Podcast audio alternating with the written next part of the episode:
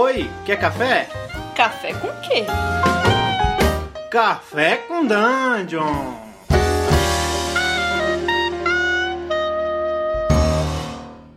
Bom dia, amigos do Regra da Casa. Estamos aqui para mais um Café com Dungeon, na sua manhã com muito RPG. Meu nome é Rafael Balbi. Eu estou com um cafezinho aqui, escuro, sem açúcar, com muita adrenalina. E eu estou recebendo hoje o Augusto Balalai, novamente, da Aventureiros dos Genos. E a gente vai falar de Dragon Heist. Fala aí, cara. Beleza? Bom dia. Bom dia. Como é que você tá? Bom dia a todos os ouvintes aí do Regra da Casa. O que você tá tomando, meu camarada? Rapaz do céu, você tá muito por fora, cara. Eu estou na taverna do Portal Bocejante tomando uma bela cerveja e dando uma bicadinha no vinho do fogo. Olha, rapaz. Vai ficar hoje fogoso, é clima de aventura. Hoje você tem que colocar adrenalina a milhão. Vai ficar fogoso, cara, amigo. Fogoso. Então, cara, a gente vai falar de Dragon Heist. Eu confesso que eu não vi nada da Dragon Heist. Eu não peguei a aventura, não comprei ainda. E não uso o D&D Beyond, então não vi nada realmente. E procurei não ler review. Deixei para tirar minhas conclusões quando sair o Dragon Heist, mas é sempre bom falar com amigos a respeito da aventura, das aventuras e dos produtos, principalmente da Wizards, né, do D&D.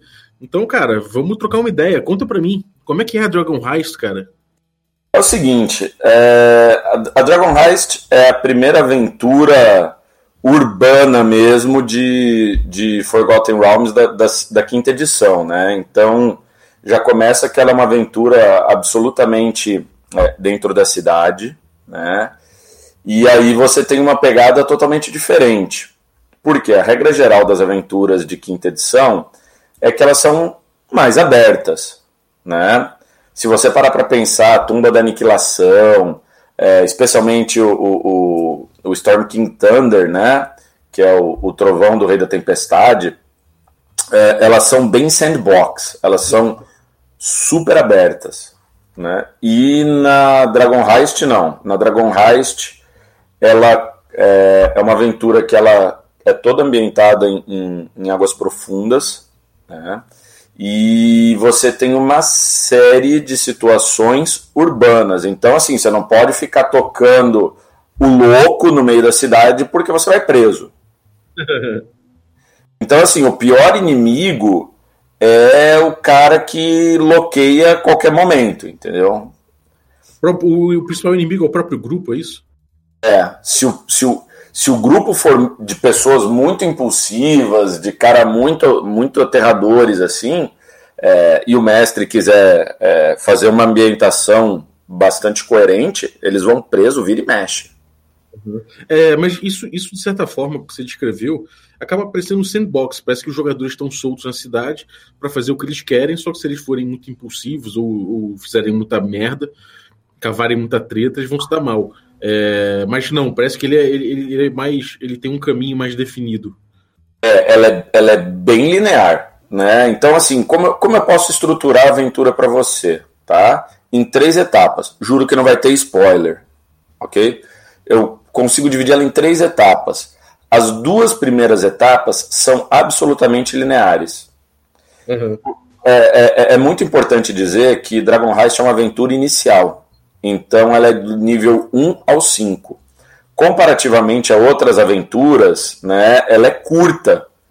Porque se você for pegar a Tumba da Aniquilação, vai ao nível 11. Horde of the Dragon Queen, ela vai até 15, né? Ela está mais ou menos ali na mesma coisa que é o kit inicial. Então ela vai do nível 1 ao nível 5. Ah, né? Isso é bom, cara. Eu acho que, de forma geral, até do nível 1 ao nível 5, ele costuma ser maior do que várias aventuras que a gente pega dos clássicos do D&D, que era de um nível 1 a 3 no máximo, sabe? Me parece que obriga menos você a seguir aquela aventura necessariamente por tantos levels, né? E assim, o enredo principal dela, né, isso aí eu posso dizer porque é a contracapa da aventura, né, então não é spoiler coisa nenhuma. O enredo principal é que existe um tesouro escondido sob o Waterdeep, né, 500 mil de peças de ouro, está enterrado, e existe uma caçada. E você, sem querer, entra no meio dessa caçada. Teu grupo entra nessa caçada de uma forma ou de outra, tá? E aí, toda aventura ela se resolve, né, achando esse tesouro que fica, né, por isso que chama Dragon Heist, né? É o assalto dos dragões, na verdade. Dragão é a moeda de ouro de Waterdeep, né? Mas, porém, todavia, contudo, existe um cofre secreto em algum lugar de águas profundas que foi escondido com esse 500 mil, e ele é protegido, sim, tá, por um dragão, pelo menos diz a lenda, né? E aí esse cofre, inclusive, ele virou um board game, né? Esse cofre virou um board game chamado Vault of Dragons, né? O cofre dos dragões, né? E esse cofre dos dragões, inclusive, deixa eu soltar uma aqui para você. Ele vai vir... Lá vem. Preparem-se, sentem-se nas cadeiras, que rufem os tambores, né? Ele vai vir para o Brasil pela Chronos Games, né? Olha aí. Já começou o processo todo de tradução e tal. Os aventureiros tiveram o prazer de dar uma olhada no manual e nós fomos convidados a harmonizar o DRS, né, que a gente já conversou, com os termos do jogo, como a gente já havia conversado. Então reforça ainda mais o trabalho de tradução que vocês fizeram, né? Isso é muito bom. Isso, e assim, né? É uma coisa oficial, então vai ser um material oficial com a nossa tradução, né? Ou com uma porque, na verdade, assim, muito do que a gente traduziu já existia. E aí, né, a Chronos gostou da tradução, achou nosso trabalho bastante sério e convidou a gente para harmonizar, e a gente harmonizou. Teve coisa que veio deles pra gente e coisa da gente que vai pra eles também, né? Então o Vault of Dragons vai vir com essas características e ele tá previsto pro ano que vem, né? Então podemos esperar um board game de Waterdeep em português no Brasil ano que vem. Complementar da aventura, né? Então, e o legal é que ela é assim, ela usa esse tema da aventura bem igualmente, né? Então você vai atrás da caçada do tesouro e você encontra o tesouro, enfrenta o dragão e etc e tal. É muito interessante a aventura e o board game, né? Agora, esse chamado para buscar o tesouro, você acha que ele é colocado de uma forma legal? É fácil fisgar os jogadores? Ou você acha que o mestre vai ter que dar uma rebolada para fazer o chamado de aventura? Não, é assim, é bem simples, tá? Eu já tô até olhando os aventureiros aqui da minha posição no Portal Bocejante, né? Porque é da onde a aventura começa, né? E aí, uma pessoa... bastante importante, que é um dos NPCs mais famosos dos reinos, né, que é o Volothamp Geddarm, né, contrata eles para fazer uma missão. Essa missão é o primeiro gancho, né, que na verdade é uma mini aventura inicial. Eles começam a se envolver em algumas tretas, né, alguns skirmishes, né, ao longo da cidade. E, no fim das contas, o segundo gancho, que é o gancho que leva eles na verdadeira caçada mesmo, é um gancho maior, uma coisa interessante, tem a ver com investigação, com lei, né? Porque, como eu te falei, nem tudo se resolve em combate, apesar de existir bastante combate. Não adianta enganar, dizer que não tem muito combate e tal, mas, assim, né? Aqueles combates em que você não pode fazer no meio da rua. Né? E nem ficar fazendo uma trilha de sangue ao redor de você, mas o combate vai existir, sim, né? E aqui vale a pena dizer uma característica muito interessante de Waterdeep, de Dragon Heist, que é que o mestre escolhe da segunda parte para a terceira, o mestre vai escolher qual é a temporada do ano. Então, se ele quer o verão, o inverno, o outono, a primavera, tem um vilão diferente. Ah, legal. Essa é a parte... isso é uma parte mais legal. Então, assim, boa parte da aventura em si não é aventura. É uma ambientação. E cada uma dessas... desses covis, vamos dizer assim, é um covil diferente. E, mais, todos eles são muito acima de você. Uhum. Como eles são muito poderosos, são realmente figuras proeminentes do jogo, não é só dessa aventura, é do jogo, do ambiente de Faerûn. Eles são tudo CR, né, nível de desafio para cima de 12. E você é nível 2. É. Então, assim... é uma situação, né, cara? Pois é, como é que você vai se enfiar numa dessa? E como é que você vai sair? Porque se enfiar é fácil. Né? E para sair? Né?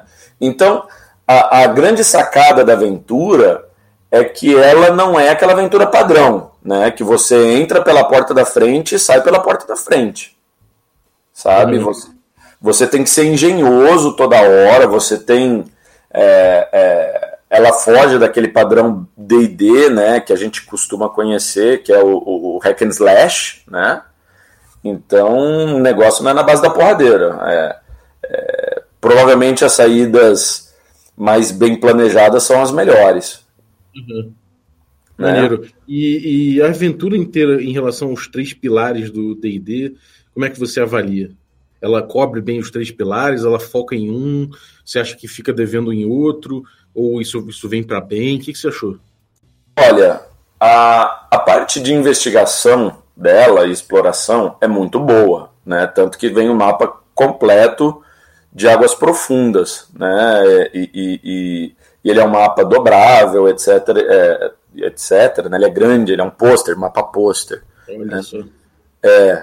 E assim, você explora muito, tá? Os encontros, os ganchos, tá? São muito bons, não são difíceis. Outra coisa legal também, dependendo da temporada que você começa a aventura, a ordem dos combates é diferente.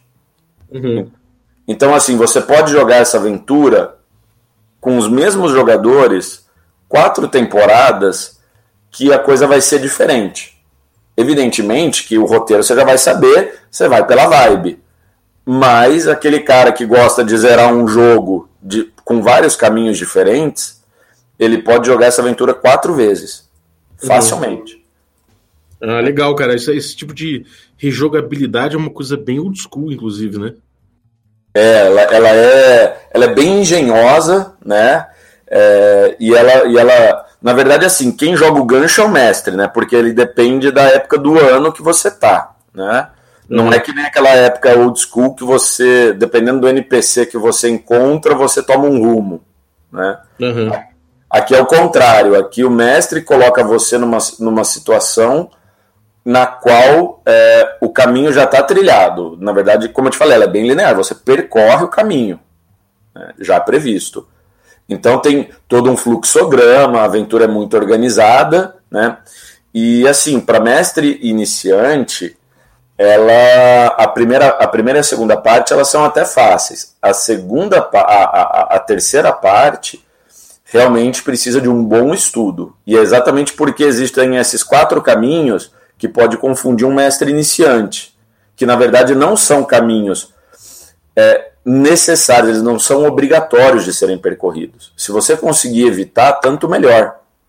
Entendi. Então, cara, ela é bem clássica pelo que você está falando, porque parece que ela tem um desafio, tudo bem que ela tem, você falou da coisa de ser linear, nem sempre, antigamente os clássicos eram lineares, mas você tem opções para seguir, e ela é mais um desafio do que uma história em si, né? Se você parar para pensar na Tumba dos Horrores do Gygax e as aventuras do Gygax, né? É bem isso mesmo. É aquela coisa, você sabe que tem um desafio, você encara por sua conta e risco. Pô, legal, interessante isso, cara. Isso realmente é uma volta, né? E o que você falou de ser um mestre experiente, não precisa ser um mestre experiente, mas conforme, dependendo da parte da aventura, precisa de mais preparação. Isso é uma coisa curiosa, porque tem aventuras agora na quinta edição que são bem difíceis de você pegar, né? Tem algumas, inclusive, que se você não for um mestre experiente e lançar mão de técnicas mais avançadas, tipo, sei lá, tem um Hexcrawl no Tumba da Aniquilação, o Out of the Abyss, ele é bem aberta, uma aventura muito aberta, então é difícil você pegar aquilo se você for iniciante. Então, isso aí o jogador não consegue navegar e o player menos. Exatamente. E um Hexcrawl é uma coisa que, se você deixar, cair no tédio fácil, né? Então, ou então numa falsa ilusão de escolha por parte dos jogadores. Então, realmente, parece que essa aventura, ela é mais, você indicaria ela mais do que essas outras para um iniciante? Olha, eu indicaria elas para um mestre que já mestrou alguma outra aventura, tá? Ou um mestre que tenha bastante tempo de preparação, porque a primeira e a segunda parte, elas não vão dar trabalho. Só que ele precisaria mesmo ficar bem atento à terceira parte, que na verdade são 4 capítulos, para você ter uma ideia. Uhum, mas é mais uma questão de preparação, de tempo, ou você acha que tem alguma coisa de experiência, habilidade? Não. É assim, o que acontece, e vai do perfil da pessoa que vai mestrar. Olha só, não é o perfil de experiência do mestre, é o perfil de quem vai mestrar. Como a aventura é urbana, a pessoa tem que ser boa para interpretar diferentes tipos de pessoas, né? Então, Por exemplo, você vai interpretar um mendigo, vai interpretar um bandidinho, vai interpretar um cagueta, ele vai ter um tipo de forma de falar. Você vai interpretar um nobre, é diferente do mercador, né? Mas, se ele tiver essa desenvoltura, ele vai com certeza mestrar o que para mim soa como a melhor aventura de nível baixo até agora. Porra, excelente. E uma pergunta, cara, você já deve ter visto várias aventuras em Waterdeep, né? Desde a segunda edição do AD&D a gente tem aventuras lá.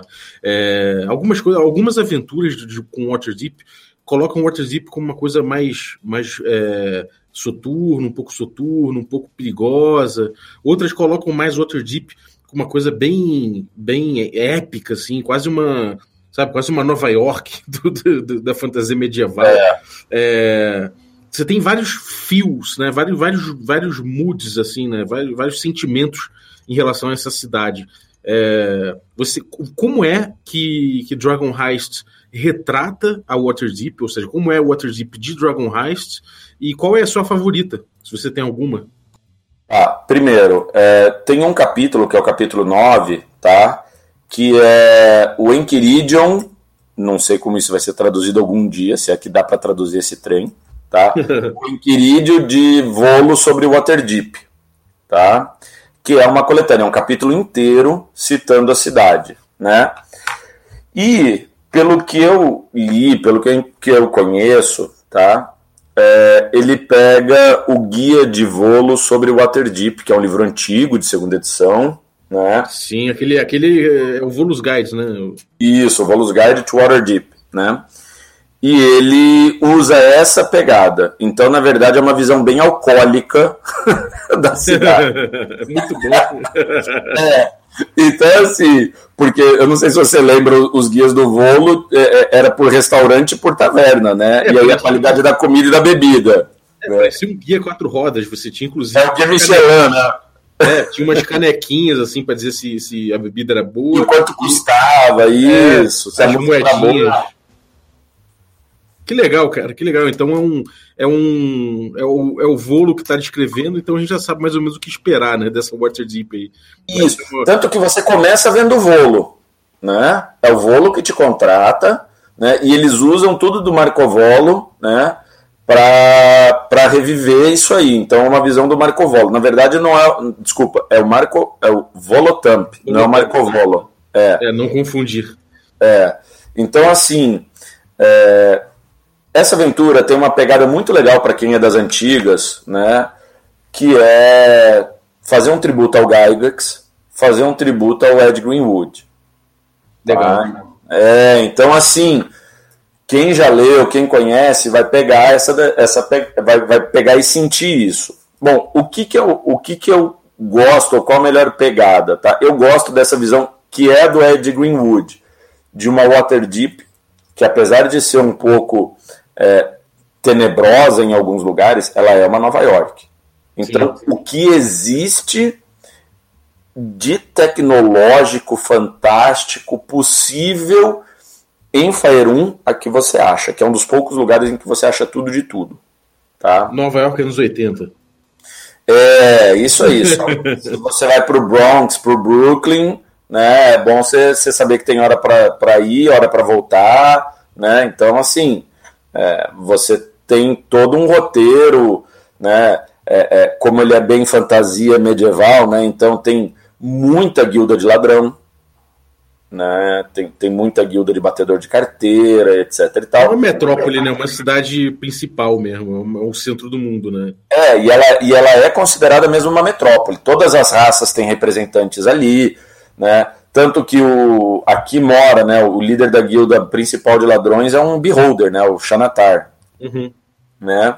Então, assim, queria dizer para vocês assim, ó, os vilões são... Posso falar os vilões, pelo menos? Claro, claro.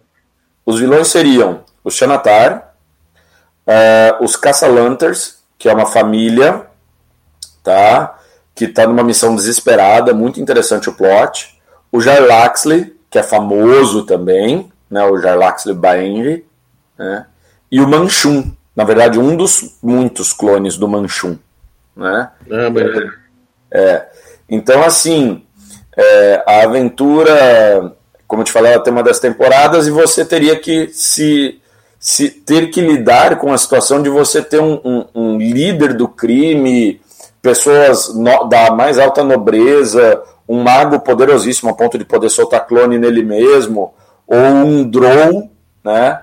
Que está procurando uma posição de alto escalão. Então, assim, são todas pessoas muito proeminentes que estão no teu caminho. Ou melhor, que você vai entrar no caminho deles. Não é legal. Né? Então, assim, ó, outros pontos que eu achei importante para narrar para ti. Tá? Outra coisa muito legal, porque como aqui é uma cidade metropolitana, como você falou, aqui as facções têm uma dinâmica muito maior. Né? Uhum. Então, assim, se você pegar as outras aventuras aí, esse negócio de facção fica uma coisa bem perdidinha, né? Não faz tanta diferença, né? Quase nenhuma. Aqui você tem a possibilidade para um mestre mais experiente ou para um mestre mais interessado em dar um tempo entre a segunda parte e a terceira parte... Você tem as missões que a facção pode te dar. Então tem um monte de side plot. Monte. Assim, você pode até... Tem tabelas, para você ter uma ideia. Cada facção tem uma tabela. É bastante coisa mesmo. Tá? Eu achei muito interessante. E depois, muito importante, essa é uma aventura cuja pegada é roleplay. Não adianta você se abraçar na ficha e achar que a tua ficha te leva até o final. Uhum. É uma aventura que depende do jogador. E isso é muito excitante, porque até então a gente não viu muito isso, né? Sim, é verdade, cara. Ou é o mestre que faz a coisa acontecer, ou quando a aventura é mais linear, o personagem meio que vai num modo automático, né? Uhum. Maneiro. E cara, o que você viu de negativo na aventura, qual seria a crítica que você faria a Dragon Heist? Bom, eu acho que eles exploraram um pouco a cidade, a descrição da cidade, tá? Eu acho que para um mestre bem iniciante, tá? É a primeira aventura que eu vou mestrar. Eu acho que ele vai sentir um pouco, tá? Porque como ela é dividida... Ela é uma estrutura até diferente do que a gente costuma ver. Ela faz com que o mestre tenha que estar correndo várias partes do livro, que não é um livro muito grande, mas ele vai ter que ir e voltar várias vezes, ele pode se perder, tá? Então, e além dessas possibilidades de 4 temporadas, então assim, ele teria que ler com muito cuidado, talvez ouvir mais de uma vez esse esse podcast, conversar com pessoas que já mestraram e pegar algumas dicas, porque realmente, assim, na cara e na coragem, eu acho que o cara teria um perrenguezinho. Uhum. Entendi. Legal, esse cara. Aspecto mais negativo, mas ela é assim, ela é uma aventura excelente, ela tem mapas muito bonitos, tá? Mesmo de alguns bairros, como era o Volo's Guide, tá? E o City System, não sei se você lembra aquele box set chamado City System. Lembro, claro. Então, também tem esses mapas. Né? Oi? Segunda edição do AD&D, né? Isso, é onde eles mais produziram, né? O Waterdeep tinha, acho que, sei lá, um quarto de todo o material de Forgotten era Waterdeep, ou tinha alguma coisa a ver com Waterdeep, né? Então, assim, tem muitos NPCs bacanas, inclusive a Laeral Silverhand, né? A Laeral Mão de Prata, né? Tem esse super mapa, tem um código de leis a serem seguidas, que é importantíssimo dar para os jogadores, tá? E, assim, outra coisa importante é o mestre... conversar com os jogadores para os jogadores colocarem personagens menos impulsivos, menos assassinos, menos vingativos, porque talvez isso faça com que a aventura tenha muitos problemas de ordem social. Entendi. Isso aí realmente...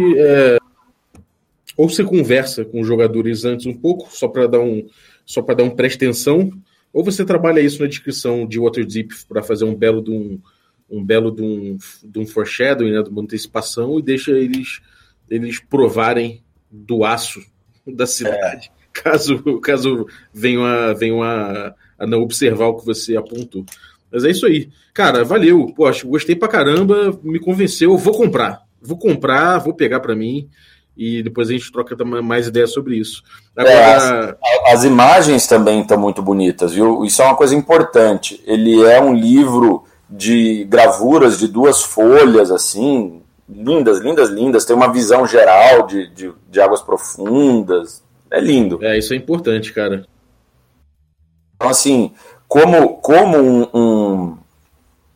um livro, um material... Ele é sensacional. E ele é muito bom, por exemplo, se você procura uma cidade bem estruturada para jogar, é o Waterdeep. Eles retornaram a isso, né? De você poder ter um cenário, né? Qual cenário você vai jogar? A melhor cidade descrita até agora era Phandalim. Era uma vila.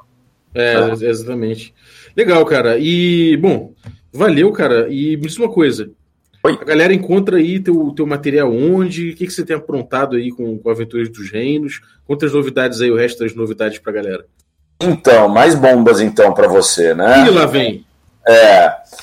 Nós fechamos no último podcast que a gente teve aqui, a gente tinha falado sobre a possibilidade de fazer um calendário, a gente fechou o calendário.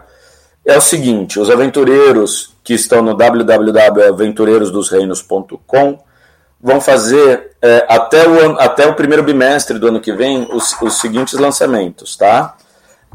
Nós vamos fazer os mapas dos arredores de águas profundas, né? Nós lançamos essa semana Unfail, é um mapa isométrico, coisa mais linda, feito pelo Eduardo Vieira, pelo Tomás e pelo Rodrigo. O Eduardo tá sempre aí. Eles já estão terminando o Zoom de Bridge. Provavelmente a gente vai fazer os outros arredores de águas profundas para, claro, quem quiser sair um pouco para a área rural da cidade ter para onde correr, né? Nós, inclusive, agora essa é uma outra bomba do nosso lado, né? Os aventureiros conseguiram a autorização da Wizards of the Coast para traduzir o mapa de águas profundas. Então esse mapa, que é um mapa enorme, mapa pôster, que tem na aventura, nós vamos traduzir ele, nós vamos colocar o nome das ruas, como já era traduzido no último Dia de Glória, nos outros materiais que a gente fez uma baita de uma pesquisa para levantar o nome das ruas que já existiam, e até o começo do ano que vem, aí, até esse primeiro bimestre, o mapa inteiro de Waterdeep, mais de 100 ruas, 200 ruas, é uma coisa enorme, tá? Tá vindo aí. Conseguimos autorização, vai vir com o selo da Wizards, autorização, etc e tal. Tá? Pode pegar e imprimir que vai ser show.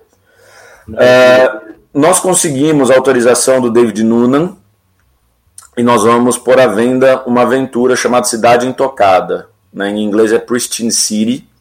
Essa aventura foi uma das aventuras mais vendidas na Dungeon Master Guild e nós conversamos com o David Noonan. O David Noonan permitiu que a gente traduzisse, também já estamos em fase final e nós vamos pôr à venda, não sei se vamos fazer financiamento coletivo, isso ainda a gente não definiu, estamos negociando, tá? Mas vai vir para vender. Vamos terminar as cartas Paul Weber, né? Pelo menos as partes que o Paul Weber mesmo fez, né? Incrível, cara. O material do Segredo de Mascar, que era de outras edições aí que a gente adaptou, e também existe um profissional aí da área do RPG, chamado Bernardo Hasselmann, ele faz tokens para Roll20 e Fantasy Grounds. Ele fez os tokens dos personagens de uma aventura minha. E ele permitiu, então, que eu disponibilize gratuitamente. Então, até o Natal aí vai ter um presente dos Aventureiros dos Reinos, que vão ser esses tokens gratuitos de 5 anões do clã Busca Pedra. Maneiro. Né?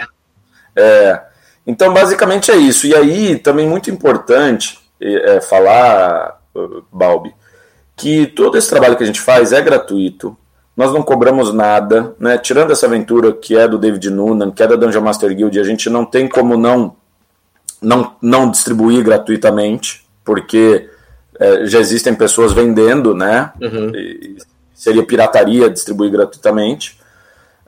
Mas tudo que a gente faz é gratuito.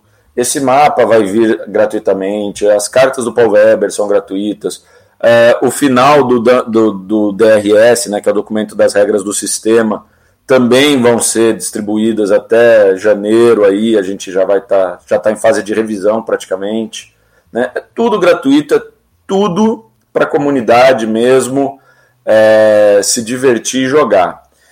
E a gente lançou uma campanha de doação, aí aproveitando o fim do ano, que é sempre quando a pessoa tem um dinheirinho a mais aí para ajudar, né, os projetos que eles gostam. E eu queria deixar aí para a galera, se quiser, tem um botão no nosso blog escrito assim, contribua. Né? É impossível de ver, está no canto esquerdo, logo abaixo das pesquisas ali, vocês vão ver ali, contribua. Tá? É qualquer valor, pode ser cartão de crédito, débito, é pelo PayPal, né? Quem tem conta de PayPal é facinho, pode ser uma doação única, ela pode ser recorrente, o PayPal permite, tá?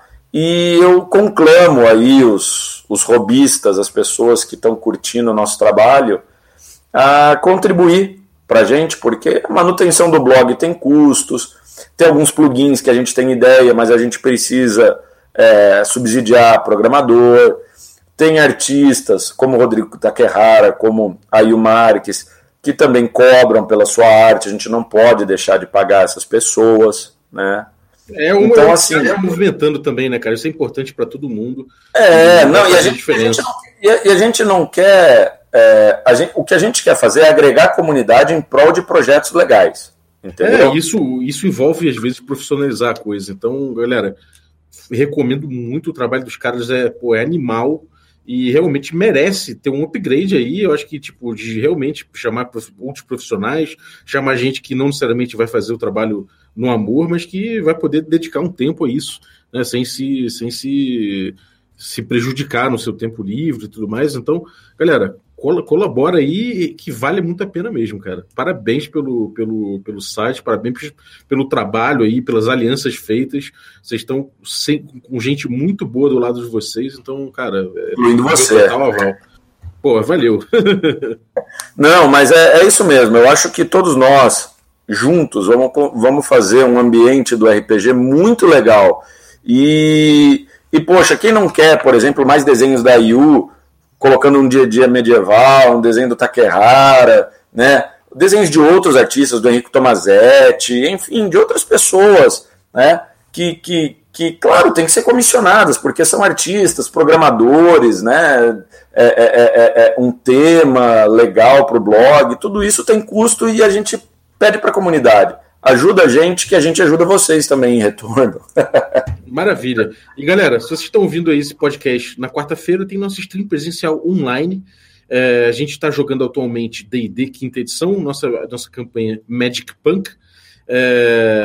E, cara, a gente está chegando na nona sessão, a gente vai terminar na décima, então, pontos já cruciais da aventura, definitivos, da segunda temporada. Cola aí no nosso twitch.tv/regra da casa ou no nosso youtube.com/regra da casa para acompanhar a gente, ou na nossa página no Facebook, a gente faz a live por lá também. A gente tem também lives às terças-feiras com Cult, e também com Blades in the Dark, com os mestres Tertulione e o Carlos aqui do canal. Todos os nossos jogos você consegue encontrar gravados no YouTube para ver depois. Então, se você perder a live, corre para lá. No YouTube também tem o Culto Greyhawkiano, que é a nossa fezinha aí no 20 Prometido. Então compareça ao culto para garantir seu 20 na mesa de domingo. E também tem o Regra da Rua, que a gente bebe cerveja, fica bêbado, feito gambás e fala de RPG de um jeito ortodoxo. Exatamente, fala merda, é isso aí. Então, é isso aí, galera. Muito obrigado, valeu aí de novo, Augusto, e vamos sempre trocando essa ideia aí. Até a próxima.